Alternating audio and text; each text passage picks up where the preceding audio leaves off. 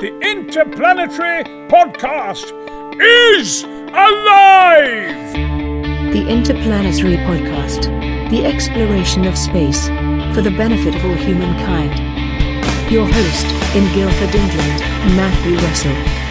I'm joined on the podcast again by Chris Lintott, uh, um, who is the Professor of Astrophysics at the University of Oxford. And actually, before we start, congratulations on becoming the Gresham Professor of Astronomy as well.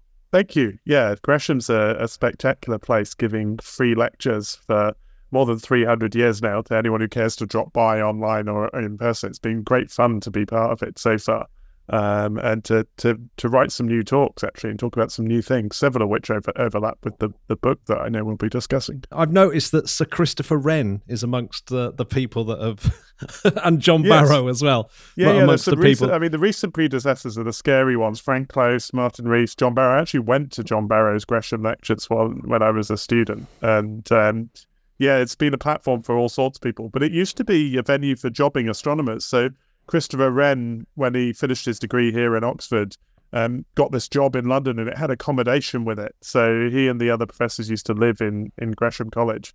Um, and it was really, it was supposed to be a university. It was, fa- it was the money left by Gresham, Thomas Gresham's will said set up a, an institution for the people. And I think he meant a university, but they decided that was difficult and just kept the lectures uh, bit. Um, so yeah, Wren was there before he came back here and abandoned astronomy. Really, we always claim him, but he came back to Oxford as a geometer, uh, so professor of geometry, and then he got distracted by you know all that architecture stuff, buildings at say. And, he's, and, pretty and famous for architecture. Yeah, yeah, yeah, yeah, exactly. But we'll claim it. You know, who says yeah, astronomy yeah. is useful? We produced one of the country's great architects, and who knows? One of my students here may go on to build cathedrals um, in, their, in their own time. We we can't tell who who knows? Yeah, and and talking of students, was was Becky Smethurst one of your students? She was my 1st PhD student, which I always tell people was like having a PhD student on easy mode, because uh, Becky's always had her own ideas and was pretty self-directed. But of course, these days is YouTube's Dr. Becky. So yeah, um, yeah, we've long since passed the point where we try and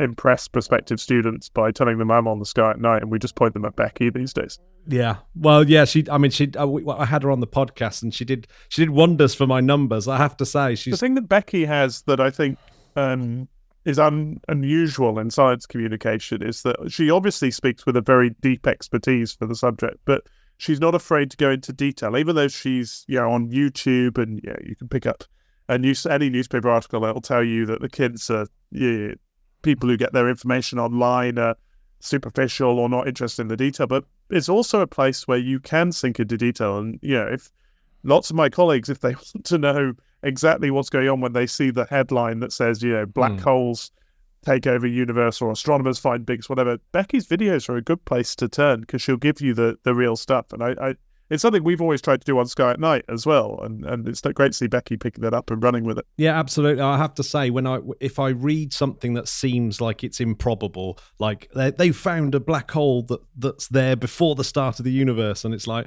Right. I'm going to watch the next Becky, Dr. Becky video, and I bet she'll talk about it, and she does, and, and she explains it. There's some, there's some, there's some great there's some great science uh, uh, communicators out there at the moment, and she's definitely yeah, that's true. It's, but it's funny how the headlines come around. There's you know we've had a star older than the universe several times in the last few years. Um, it's not.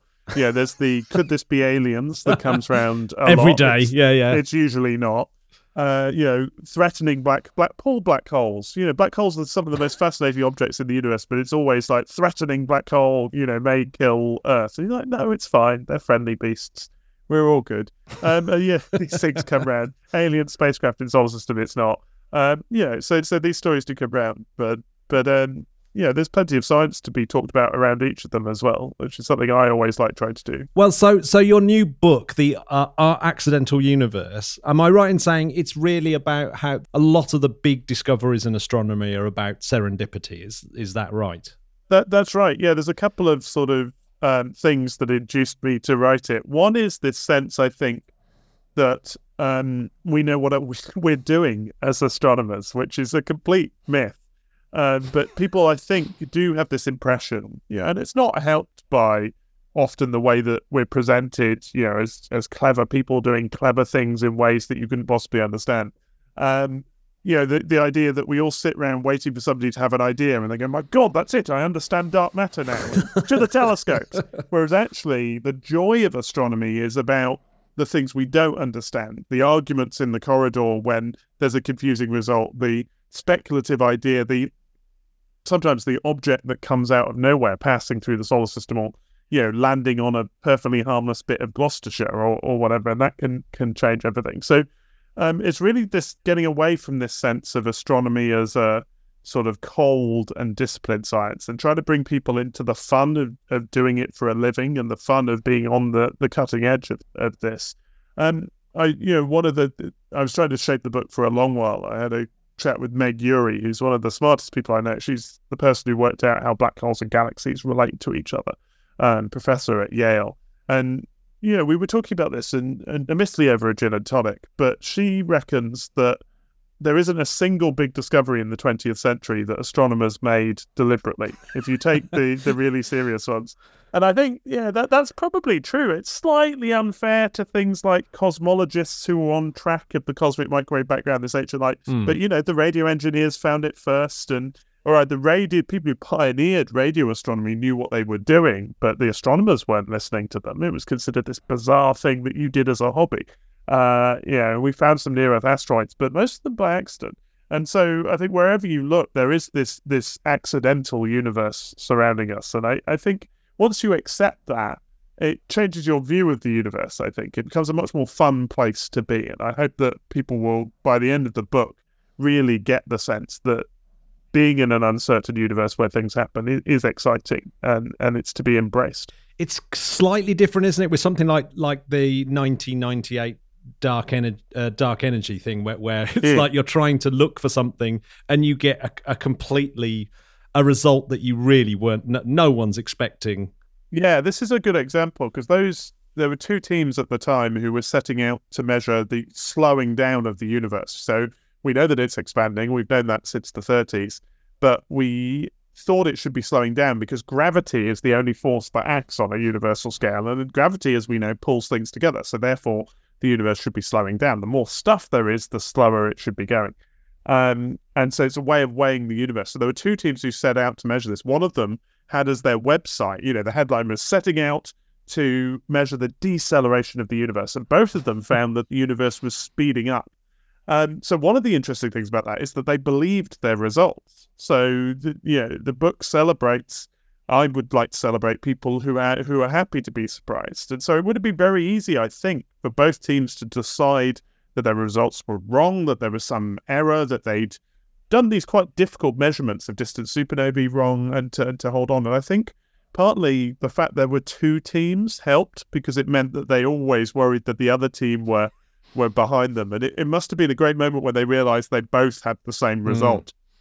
The other thing is that we probably shouldn't have been surprised by that. If you look at the theory papers at the time, it's clear that the universe doesn't quite add up. If you look at where the energy in the universe is, it doesn't quite up, add up to the total that we, we think it has. And so there has to be another force, another thing acting, and that is this dark energy, this accelerating force. So, yeah, I think there are a few people who sort of half predicted what we should find, but n- no one came out and had the courage of their conviction and said, if you make this measurement, you will find the universe is speeding up. Um, and and so yeah, one for the observers. Yeah, it would have been good if Einstein had uh, left it in the constant in and so. oh, of. well, he gets all this credit, right? So Einstein's theories are used to describe this. Well, the first hmm. mistake mm. that Einstein made was that he thought he his theory needed to describe a static universe because the astronomers in the 20s told him that the universe was static. We don't see, mm. if you look at the night sky, you don't see any evidence for things moving around. And, and you know, he, he, so he invented, but he knew that gravity should pull things together. So he invents this anti gravity force, um, sometimes called the cosmological constant. We now call it dark energy. Um, and then it sort of goes away when they realize the universe is expanding. Um, and so it, it's called Einstein's blunder, though it's not clear that he ever referred to it as that. But I think, and then nowadays he gets a lot of credit because this thing comes back It's like, oh, well, Einstein was right. Well, he didn't do this for the right reason. He's got enough, you know, he basically has got enough gravity, yeah. discovered atoms, and laid the foundation of quantum mechanics. Let's not give him more credit than he needs. So, yeah, I think, you know, he didn't he doesn't get the points from me because he didn't say, oh, well, there will be an accelerating force needed to account for 70% of the universe's energy density. And by the late 90s, we'll discover that. So, no, no, no, no points for Einstein there. Uh, but maybe a sense that it had been in the, the idea of this force had been around for a while and people could have taken it from the cosmic toolbox. But they didn't expect to be surprised, right? They knew that the universe was slowing down, so that's what that's what we'll account account for. Have, have you got any personal kind of experience where an unexpected event or accident has led to a significant finding in your own research? The first of those is the realization that I built a tool for being surprised. So I my own research, as you know, has been uh, over the last 15 years, mostly through the Zooniverse. So the, this platform that invites everybody to come and look at data. And originally we thought of Zooniverse projects like Galaxy Zoo, which asked people to look at the shapes of galaxies, as a tool for um, classifying things we knew about. Here's a galaxy. Tell us if it's a spiral or not. Great. It's a spiral. I'll put that in the spiral box. I'm done. Uh, that was what we were thinking. But of course, if you have people look at your data, then there's this very human tendency to be distracted. And yes, you know, you get this is a spiral, this is an elliptic but you also get, hey, this one looks like a penguin. Um, you know, this one um, appears to be a spectacular merger. This one looks like a small green pea, and the, the Galaxy Zoo volunteers mm. discovered these these green pea galaxies that turned out to be the most efficient factories of stars in the local universe. They're fascinating objects. And astronomers being astronomers, we've now found string bean galaxies to go with them. So we're halfway to a salad. Um, I think the the one that really exemplifies that was our Planet Hunters project, where we were looking for planets around other stars, and you detect these planets by transit. So you wait for them to go in front of the star, and you see a dip in brightness. But there was a one particular star that showed a really unusual pattern of dipping. It dipped a couple of times, waited a year, then faded by twenty percent for a few hours, and then came back to normal. And then after another year, went crazy for a period of about a month and a half or so. Um, this is what the volunteers called the WTF star. um, you can work out the, the acronym. I'm sure it stands for "Where's the flux?" because something is hiding this this ah, missing nice missing light. Yeah, you have to spell out acronyms in journals. So we, but if, luckily, luckily that's what it's. Uh, I, do you know what I've um, I've been pointing out to my students? It's an initialization rather than an acronym. An, oh, okay. an, an acronym has to spell a word. Did you? Oh, I see. yeah. Okay. Well, in astronomy, we, you know, as you know, we play fast and loose with all of these rules. yeah, so. like metals and things like that. It's like yeah, yeah, yeah. I'm just using a code today called bagpipes, which I won't even tell you what it stands for, but it has very few of those letters in it. Um, anyway, um, so this star, you know, we were trying to work out what it was. We did all the checks. This is led by led by Tabby Boyajian, so it's sometimes mm. known as Tabby star, or more more properly as Boyajian star. Um, you know, so we, we even got to the point where we were looking at which pixel on the camera took each point of data in case there was one pixel that was, you know, mm. not responding properly, but it wasn't that. Yeah, we, we came up with all sorts of ideas, none of which were very good. Um, and we eventually published a paper that basically said, WTF, we don't know what this is. Um, and then um, Jason Wright and colleagues at, in the US published a paper said, "Oh, we know what it is. It's an alien megastructure." Hmm. And so the first I knew about this was the phone in my office ringing, and I think it was the Daily Mail on the line saying, "I hear you've got evidence of aliens." And they're sitting here going, "It's Monday morning. I think." And you know, checking my email just in case I'd missed something.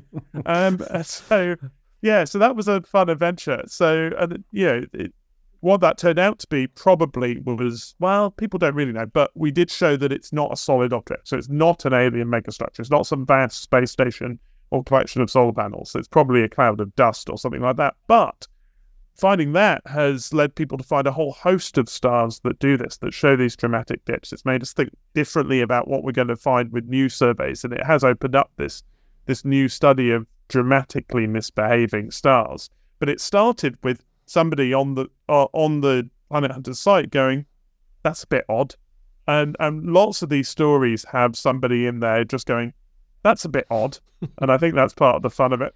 Yeah, no, ab- no, absolutely. So, um, do you think that that in the next sort of year or so that we we're going to have some big shockers in in astronomy? Because I've noticed that that that ever since James Webb launch, we've got this kind of accelerating story of of just odd things out there where where, where you know like you, like we started with the with the a black hole uh, older than the, the, the universe and all those kind of crazy yeah, we turn not to be. But certainly, we see black holes um, older than we thought they were going to be, and and bigger you know, as bigger as well. Of, bigger than they are yeah, supposed to be. Big, big, bigger earlier than they should be. Yeah. So the early universe started with a bang. I mean, that's true, sort of literally, but but it, the, these early galaxies seem to have formed stars very rapidly, and they seem to have formed black holes very rapidly. And I think um, we're at the point with JWST where we're sure that the measurements are right. These galaxies really are there, but um, either we don't understand something about the galaxy, so maybe they're forming different kinds of star or something like that, or we don't understand something about the universe, which is the more exciting one, um, or we don't understand something about cosmology and we have to change our theories. So I think in the next year there'll be consolidation there. We need to look at more of these things. It turns out if you look closely, they've all got individual stories to tell. Um, the thing, uh, probably a year is a little soon, but I'm very focused, and the book ends with the upcoming Vera Rubin Observatory, which is just the most magnificent device. It's an eight meter telescope, so as big as the biggest telescopes in the world today, except that it's going to scan the whole sky. It's going to do a survey. So every three nights, you get 30 terabytes of images, and uh, sorry, every night you get 30 terabytes of images and you also get something like 10 million alerts telling you that something in the sky has changed. So there's something flickering or moving or getting brighter or fainter. And my guess is every time we've looked at the sky in a new way, and this is a brand new way of doing this sort of thing, we've discovered new kinds of object. Jocelyn Bell's pulsars, you know, asteroids when in, in the inner solar system, quasars when they got the big spectra and black hole activity and so on from from radio telescopes in general. So I think we'll find new things in there. And first light, we're hoping what we call first photon. So literally the first light to go through the telescope and bounce off all the right bits will be this summer, and then the survey will start in 2025. So give us a few months after that, and I think we'll have a torrent of discoveries um, ranging from the distant universe all the way down to the solar system. I think. Yeah, because I mean, there's so many observatories that seem to be coming online, and presumably they they all interact with each other t- to kind of create a, a, much like it seems that James Webb's big power is to be combined with Hubble and can be combined with Gaia and can be combined with yeah. all these. Yeah, we always want you always want to mix these things together. I think because they all do different jobs, but I think Rubin and its LSST survey will be the base for lots of what you do with these other telescopes. So when we find an unusual object, telescopes in Chile and in space will will jump into action to follow it up. So I think you always need these surveys. But traditionally, surveys have been done with small telescopes, and then you follow them up with bigger telescopes. This is an eight meter, so um, it's we're already going to get amazing images. Um, to the extent that we don't really know how to cope with some of what we're getting. We've spent 10 years assuming that we'll fix, you know, we'll write the software, we'll fix the problem before this thing comes online. And it's all getting a bit real now. Yeah, uh, yeah. But it should be should be really exciting. I mean, if you look at this, I wish I could show you the simulated images, but if you look at a normal galaxy in what we think the survey will produce, because you can get very deep images if you go back to the same patches of sky night after night then almost every galaxy will be embedded in this halo of tidal tails and disrupted gas and so on. So the disk, it's like seeing the top of the iceberg, and we're about to see the rest of the iceberg for the same time, for the first time. But we don't really have language to describe the structures that will be there or to categorize them.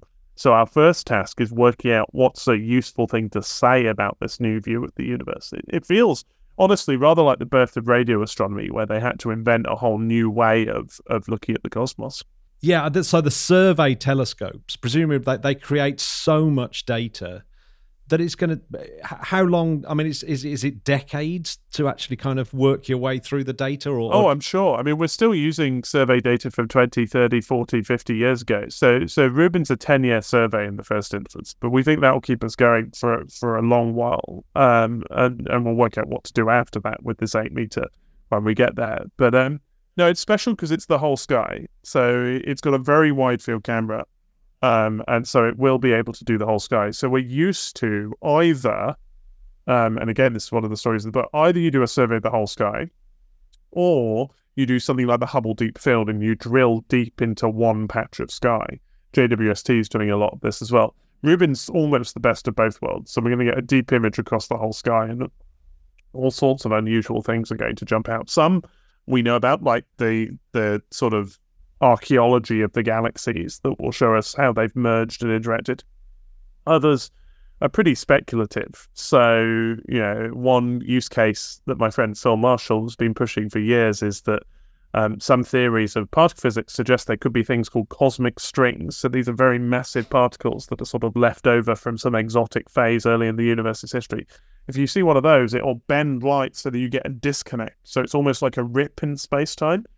Maybe we'll see that in Rubin, but we're only going to do that if we're prepared to look for very unusual things. So um, we need to be open to all possibilities with this very large data set, which is a hard thing to do, right? If I if I want to go looking for supernovae, I write some software that finds supernovae. If I want to go looking for interesting stuff, I have to think a lot harder about how to how to handle 30 terabytes of data a night so that we can be surprised.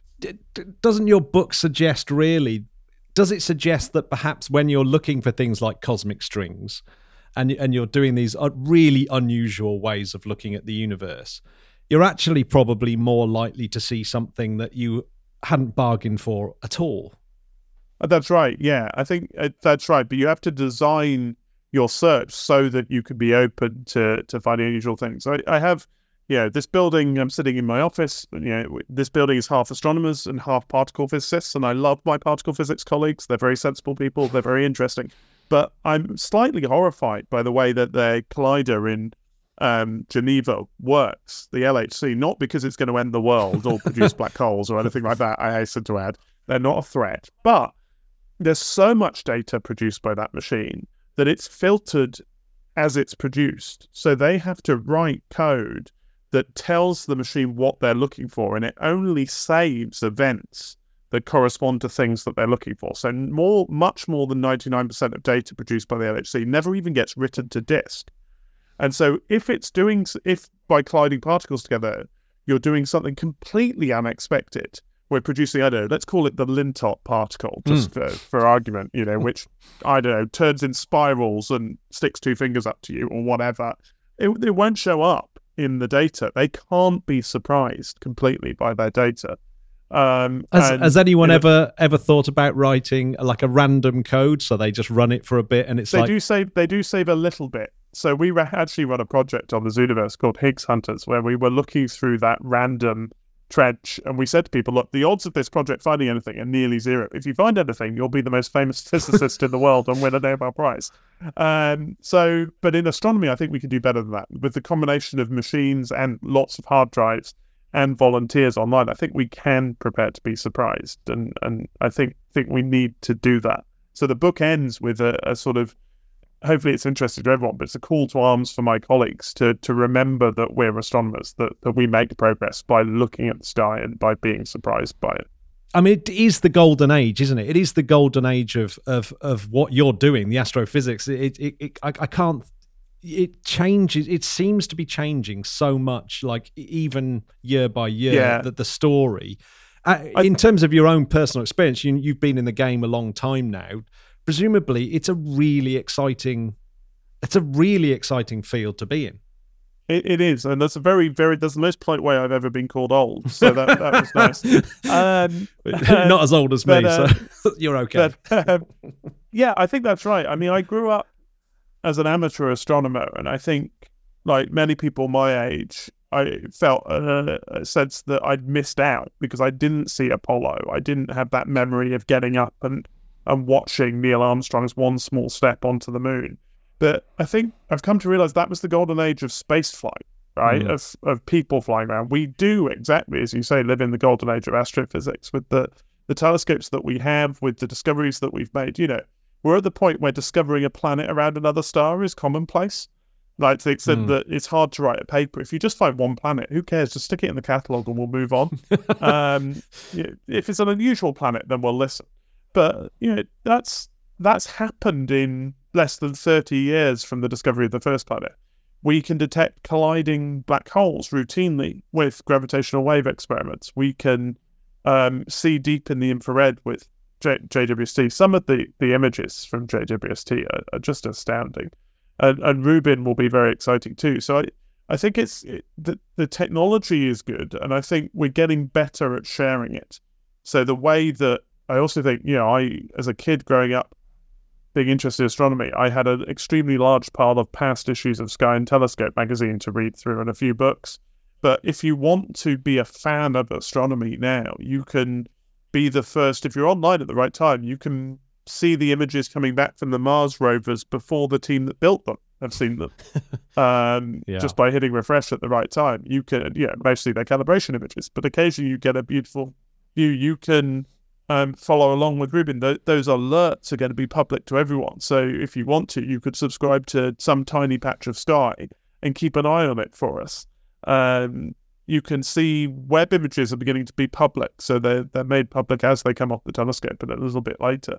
So I think there's great opportunity for people to be part of this adventure. Even if they've only got a few minutes a day, you can contribute via Zooniverse, but you can also just be a fan of the cosmos in, in, the way that lots of us are fans of, of sports teams. And I think that's new, and that's really that's part of why it's so exciting right now.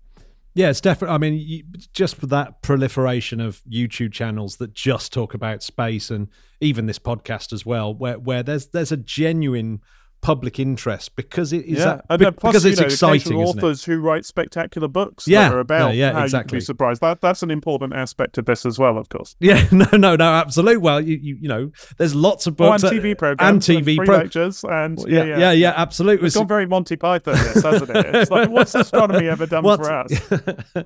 but yeah, so you're still doing Sky at Night. Yes, we just I just had our first call about this upcoming year. So we're back in April. Yeah, and um, yeah, we'll be doing all sorts of things. Have you have um, you noticed a change there? Have you noticed a change with the the shift of what you used to do on Sky at night and, and where and where it goes now? I think oh yeah, te- the technology is better, so we can be more playful and creative. You know, when I started, I've been doing Sky at night an awful long time now. I've been part of the permanent team for more than 20 years at this point. Wow. Um, and my first appearance was 24 years ago this year. Um, I mean, when I started, it was in a studio with a script and three cameras, and you could maybe drop six images in if you could afford it. But you know what we can do now with people shooting on their own phones, or you know, I have a GoPro that I'm using, and we we do have a camera crew, but we can we can do Skype interviews and Zoom interviews. And so I think we're able to tell richer stories, but the stories are the same. And it, it comes back to what we had at the top, I think, which runs through everything I try and do if I'm talking about astronomy, which is that um, Patrick Moore, when he was on Sky at Night, knew that he wanted always to talk about the latest results, that talk about what's new. But he also knew that anyone running across that content might, that program might be watching for the first time. And so in the same show, you'd get Mars is the fourth planet from the sun. It's red, mostly a desert world with ice caps.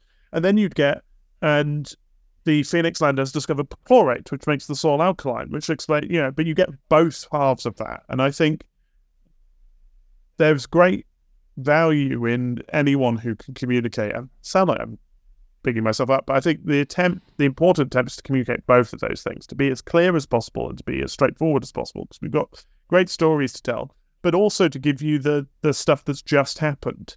Um, you know, my book was contains things that even in the last month or two, I've had to I've had to squeeze in an extra paragraph because the stories are particularly things like um, the story of phosphine on Venus, mm. which might or might not be due to tiny penguins or or maybe even bacteria flying around in the upper atmosphere.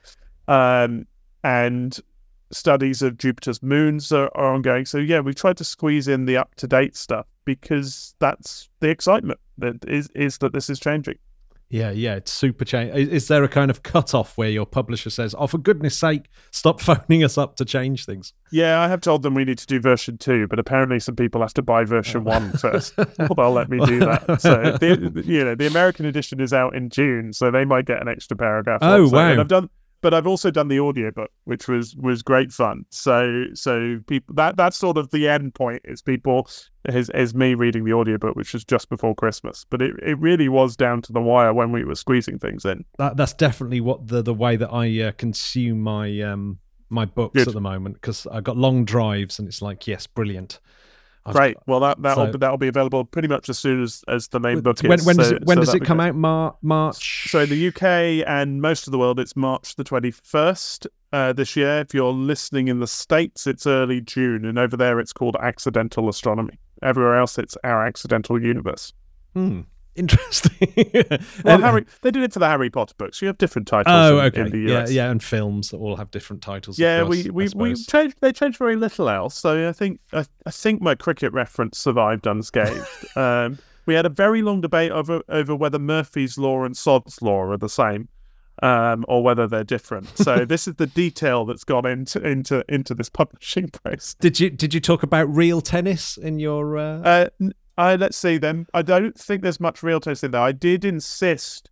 So on Titan, Saturn's moon, which is this marvelous, you're going to hear a lot more about Titan in the next few years because we've got the marvelous Dragonfly mm. mission to go and fly a copter around. But on in the methane nitrogen atmosphere of Titan, uh, raindrops, which will be mostly methane, are um, the size of lawn tennis balls and I've insisted that we distinguish a lawn tennis ball from a real tennis ball. Yeah. Because those those anyone listening who knows me knows that real tennis is my other obsession, the old the old version of the game, and they, the balls are subtly different. So so I've I've gone for precision there, much to the frustration of all of my editors. Yeah, I, I, I, real real tennis. I, I do love the I do love the fact that that it that it claims the real bit as part of its title. It'd be a well, bit like calling it, it real just, football. We, I mean, we just call it tennis, but to distinguish, you know, for, for other people, uh, it was it, it, was tennis. It was it's been it's the game is essentially as it was when Henry VIII played it. Um, so so almost nothing has changed. So so we're we're the original version. The the, the thing that other people know as tennis was was invented. Uh, to have a simple form of the sport that could be played at garden parties, basically. It's supposed to be a, a muck around with your mates. So yeah, if people want to know more about real tennis, we should do a special episode. I think just on just on that. Otherwise, I try and limit, have you tri- limit myself. have you tried to work out as many analog- uh, space analogies that can bring in real tennis? I have. I've been trying to get real tennis onto the Sky at Night for many years. I thought I'd succeeded. Uh, this last April, we did a program about Jupiter's icy moons because we got very excited about the JUICE mission, mm-hmm. which is is headed the European JUICE mission, which is heading off there now. We've got Europa Clipper launches later this year as well. And the moons are made of water ice, but they have a liquid center. Um, and that's because they're squeezed by Jupiter's gravity. And so it's the same physics as if you hit a ball against a wall, it will heat up. And so I thought, brilliant, a sport involving hitting a ball against a wall, this will be great. Um, unfortunately, the, the effect's more obvious with a squash ball. So we end up on a squash court. And I was going to interview Michele Dougherty, who's another hero of mine um, from Imperial College, she, who features in the book. It was her team who discovered the water fountains of Enceladus. Mm. Um, but Michelle and I were going to meet on the squash court and discuss the moons of Jupiter, and we thought we'd, yeah, I hit a few balls. So I was there in, in squash kit, um, well, tennis kit actually. And Michele walks in dressed for a day in the office. I said, I thought we were going to play some squash. She said, No, I have too much dignity for that. and so uh, uh, the uh. interview went out with me inexplicably dressed for squash. And uh, it's only about uh, halfway through that you realize. Um, actually, the other story for that is that the producers were very concerned about me. I kept getting questions as to whether I'd be all right on the squash court. I couldn't really work out what was going on, but I found the risk assessment, which said that the presenter plays racket sports weekly, and they'd misspelt weekly. Oh, um, so so anyway, it's nice to know the BBC were looking after me, but but I've never. It's a good analogy, I think. I'm, i thought that was that was very nice. You know, the, the squeezing, mm. like the squashing of the squash ball, um, creates these wonderful habitats that that maybe, you know, maybe the nearest life to us is sitting within one of these icy moons. Yeah. So that that there's a question which what's going to be the most exciting branch of space in the next couple of years? Is, is it going to be your solar system stuff, or is it or is it still going to be your sort of bigger your bigger universe stuff? I, I, it's it's interesting. It's very. I think I think we're due a cosmological revival. So the solar system is fascinating, of course, but um, it takes time to get probes to places, and so I think in the next few years we're going to have to be a bit patient. Dragonfly to Titan is going to be amazing. Yeah, that'll be really exciting. But even that's a, a few years away. JUICE is on its way, but uh, we've got another six years or so to, uh, maybe five, five and a bit years to uh, wait. It's an arduous journey, the JUICE one. It, it's yeah. it's got to do like two flybys of Earth as well. yes, I don't know if you've seen ESA has a juice bar on their website and on Twitter, which is now five percent full. So Oh it's, it's very much hopefully it'll be like Apple minutes and it'll speed up at the end. Um, so so yeah, so so that will be fun. And exoplanets are endlessly fascinating, but I think we're in a phase with JWST where we're discovering how little we know actually, and that there's a lot of complex.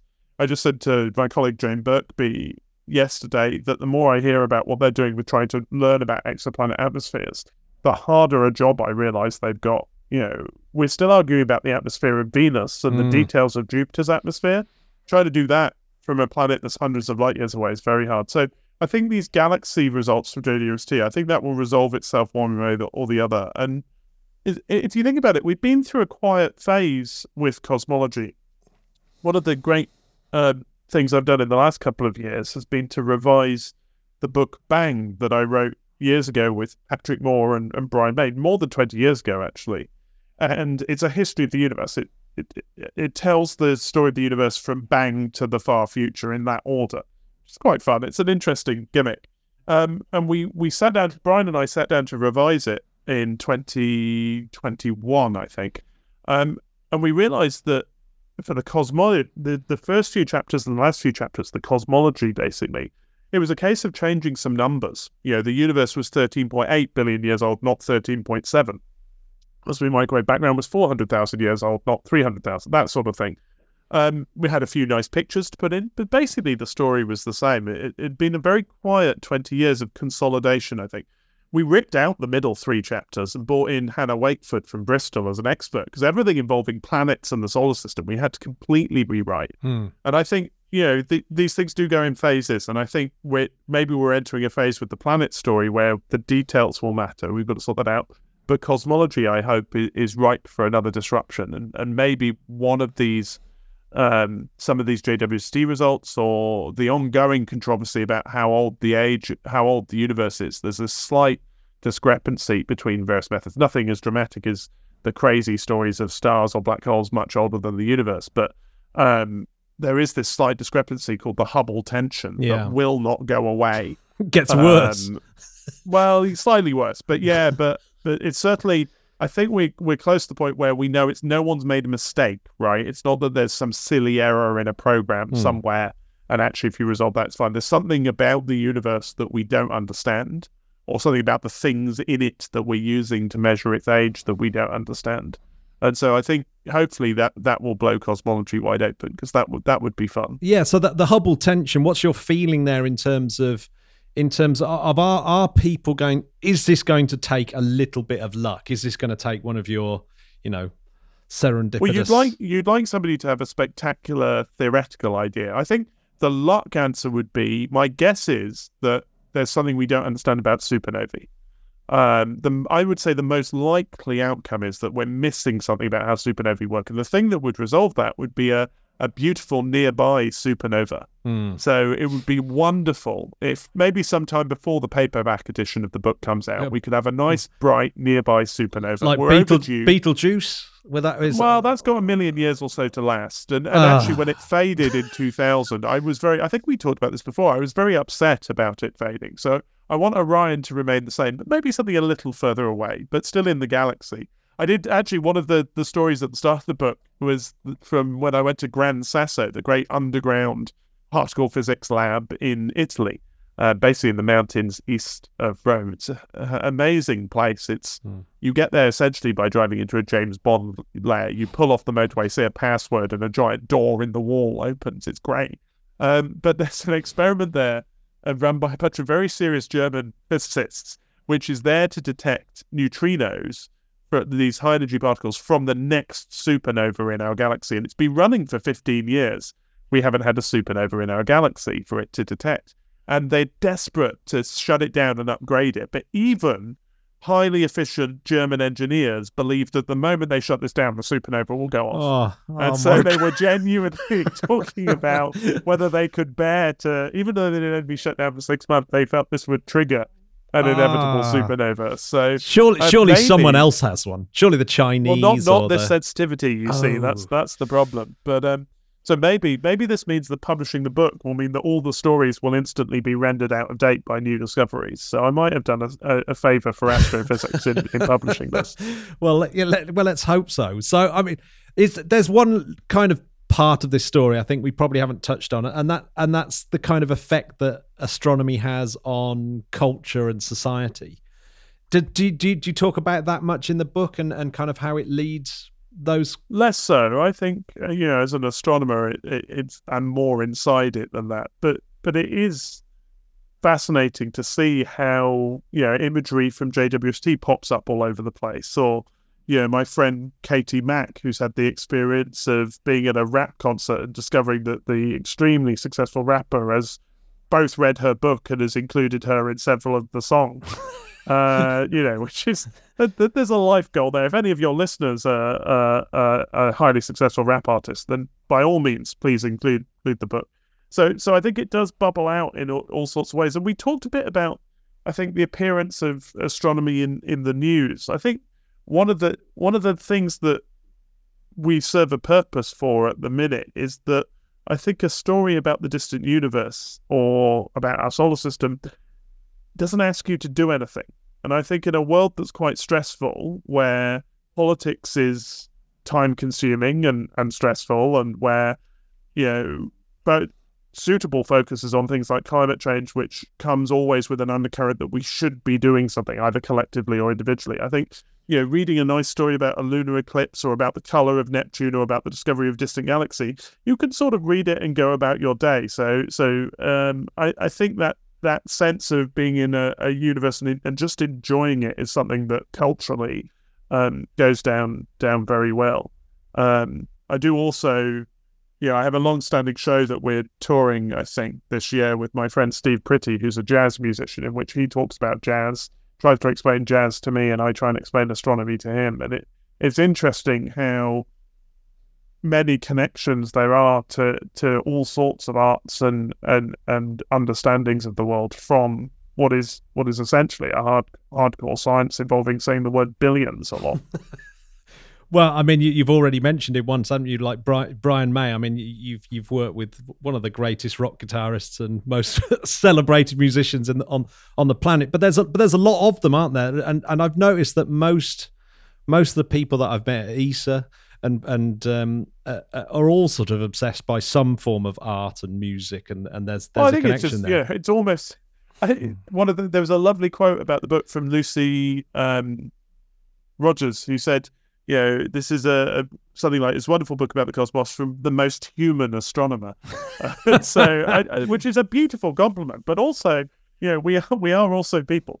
Um, and, and the book makes it makes it very clear that many of these people have their own obsessions and, and connections. It's not always real tennis, but yeah, I think I think that's right. But if there's any connection there, if there's any reason why there's more likely to be a connection to things like music, I think it's because, as as I found out, finding words for the feeling of being in a universe that's much richer and grander than we could possibly have imagined, that has many more surprises in it. Sometimes, you know, you need to sing about that or to have, in my case, somebody else sing about that rather than to write equations and prose. So I think there is this this expression of where we are in the cosmos that that needs more than a, a dry scientific paper. Um, sometimes it, it's it's helpful to collaborate and to reach out to others. Maybe everyone underestimates what it would mean. For example, I, I did hear, I think it was Dr. Becky was sort of saying that she actually had a prediction that this might be the year that that we actually get an unambiguous um, an unambiguous sign that there is a, a, a an exoplanet that has a, a biosignature, which I think well, I think still think sounds very ambitious. But if that's the case, I mean, it really does. You know that that there are other planets with life on. If that was confirmed, that really subtly does change people's like everyone's perception like that every, every human being living on earth must have to change something about the way that they see themselves in the universe.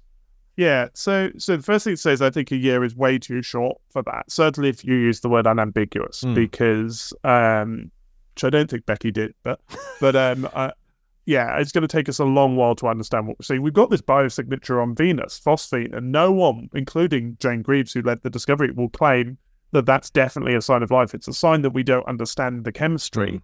but now we need to do lots of work to try and understand that. And doing that at a distance is hard. But yeah, finding life in the universe, even simple life, would be obviously one of the greatest scientific discoveries of all time. I think up there with relativity and evolution and the idea that we're not alone in the cosmos, particularly because I think the search for life is so hard that succeeding even once would tell you that life was common in the cosmos. Yeah, the odds of us finding the only other life are incredibly low. So mm. it tells you that the universe is filled with life, and therefore, presumably, um, even if we find simple life, it, it's not too much of a stretch to extrapolate to the hope, at least, that there'd be beings like us out there somewhere, which, as you say, does, I think, change everything. Just as I think knowing that planets are common in the galaxy have has changed the way I look at the night sky, because I feel now I'm looking at a map of worlds that we might one day explore. Um, I, I, I'm, I'm not likely to myself, but you know, we as a species may may go and see some of these places. But I do wonder for there's a I've been getting involved a bit in SETI because if you're looking for unusual things in the universe, it turns out you're doing SETI, mm. you're searching for aliens, whether you mean to or not, because they're a category of unusual things that you you might find. Um, and there's the shibboleth in the the SETI community that um, discovering intelligent life in particular would be um, the most profound discovery ever ever made. That that it would have you know all sorts of consequences for for everyone. Um, and I'm not sure that's true. I mean, I'm prepared to admit if the, the spacecraft hovers over 10 Downing Street, I think that would probably lead the news bulletins. And yes, I think if we if we got a signal sending prime numbers, that would lead the news bulletins. But it's interesting talking to people. I get the impression that most people assume that there's life out there anyway. And so it'd be nice, I think, for people to have that confirmed. But I think it, it's interesting. It's in most people's worldview because of science fiction, because of the way that we've talked about the, the search. I, I think actually for many people, the radical idea would be that, the, that we're on our own mm. in hmm. the universe. I think that that that's the thing that would shift that, people. That, that's a so, hard one to that's a harder one to prove, isn't it? The null. Yeah, null but you can imagine a world in which we invest heavily in finding unusual things and then don't. Mm. So you know, if we could survey the nearest 200 Earth-like planets for whatever definition of Earth-like you want to use, and don't find something, I, I think that that will almost be the bigger surprise, I think, for, for most people. Um, which is not to say we're going to stop looking for, for alien life because it, it would be important scientifically. But but I, I, just people just just by the number of people who ask me whether I found aliens yet, I'm not I'm not convinced that uh, yeah, did, people have quite taken on board how hard it is. That that I think you're absolutely right. I, have had that impression for a while now. When you t- when I talk to people or when talk, people talk to me, that it, it's almost like an article of faith, isn't it? It's like, oh, do you believe that there's life out there in the universe? Yeah, well, well, I do. Say there, there must be. yeah, right? there must be, and it's like, well, well, you can't just say that. But I think most people that that's how they operate, isn't it? They they have hmm. sort of articles of faith and worldviews and I mean, most scientists do too, yeah, right? Yeah, yeah. So, and, and that I, I was including scientists with well, yeah, most yeah, people. Yeah. yeah. Well, we're just checking that we count as people. Uh, but, well, you're the most you're the most human of of, of, all of them. So. that's right. Yes. Um, um, yes. All the rest uh, we have found alien life. Yeah. And everyone, every astronomer but me, is actually from the planet Zog. uh, I'm happy to reveal that on this podcast and only on this podcast. Um, or you can buy the book. Um, but yes, no, I think I, th- I think that's that's right, and I think um, in some ways that's why it's hard to get support sometimes for SETI because we're almost looking for a, a truth, right? That yeah, we we're going to find life and great, and, and and and then we can move move on. But but yeah, it's it's interesting to try, and I think in the SETI community, this idea of being surprised has really taken hold. I think that whereas 10 years ago, maybe the focus was on deeper radio surveys and better searches for um, for signals, which we're doing lots of. There are people in this building who are who are working on new ways to search for for signals in radio data, targeting SETI searches. Um, I think there's a much broader understanding. Should we look for flashes of laser light in the sky? Should we look for um, ways that aliens are manipulating stars, maybe? Can we mm. look for the side effects of a- aliens mining asteroids? Can we look for you know spacecraft in the solar system. Uh, maybe there's something on the moon. Who knows? But but there is this broader sense that if you're going to look for alien life, we can we can broaden the range of things that we look for. Talking about just what life is as well. I mean, presumably that it, it we we only know one type of life, and it's it's quite Right. hard to it's quite hard to nail that down. But yeah, That, that's true. Although once you let go of that, then it's very difficult to know what you're looking for. So once you say anything can be life, um, then anything can become a techno signature or a biosignature, and so then you're sort of left wondering at the universe, but maybe not not being able to distinguish. So, you know, I think it's a reasonable hypothesis to look for our kind of intelligence and our kind of life, and as I keep saying, prepare prepared to be surprised if something doesn't fit that mold. whereabouts whereabouts is the best place to to get your book and and Well, you can get our accidental universe from, as they say, all good bookshops, including several well-known online bookshops, which would be be nice. Um, I would the audiobook will be available in all the normal places as well. And if you want a taster of some of the stories that's in the book, this year's series of Gresham lectures are all on YouTube. So if you look for my name plus Gresham, you'll you'll find it there. oh that's what I'm that's what I'm immediately going to do after this. So Good yeah, stuff. yeah, excellent. Thanks very much for for coming on and, and again entertaining me. Pleasure. Always happy to chat. Thank you very much. All right, take care.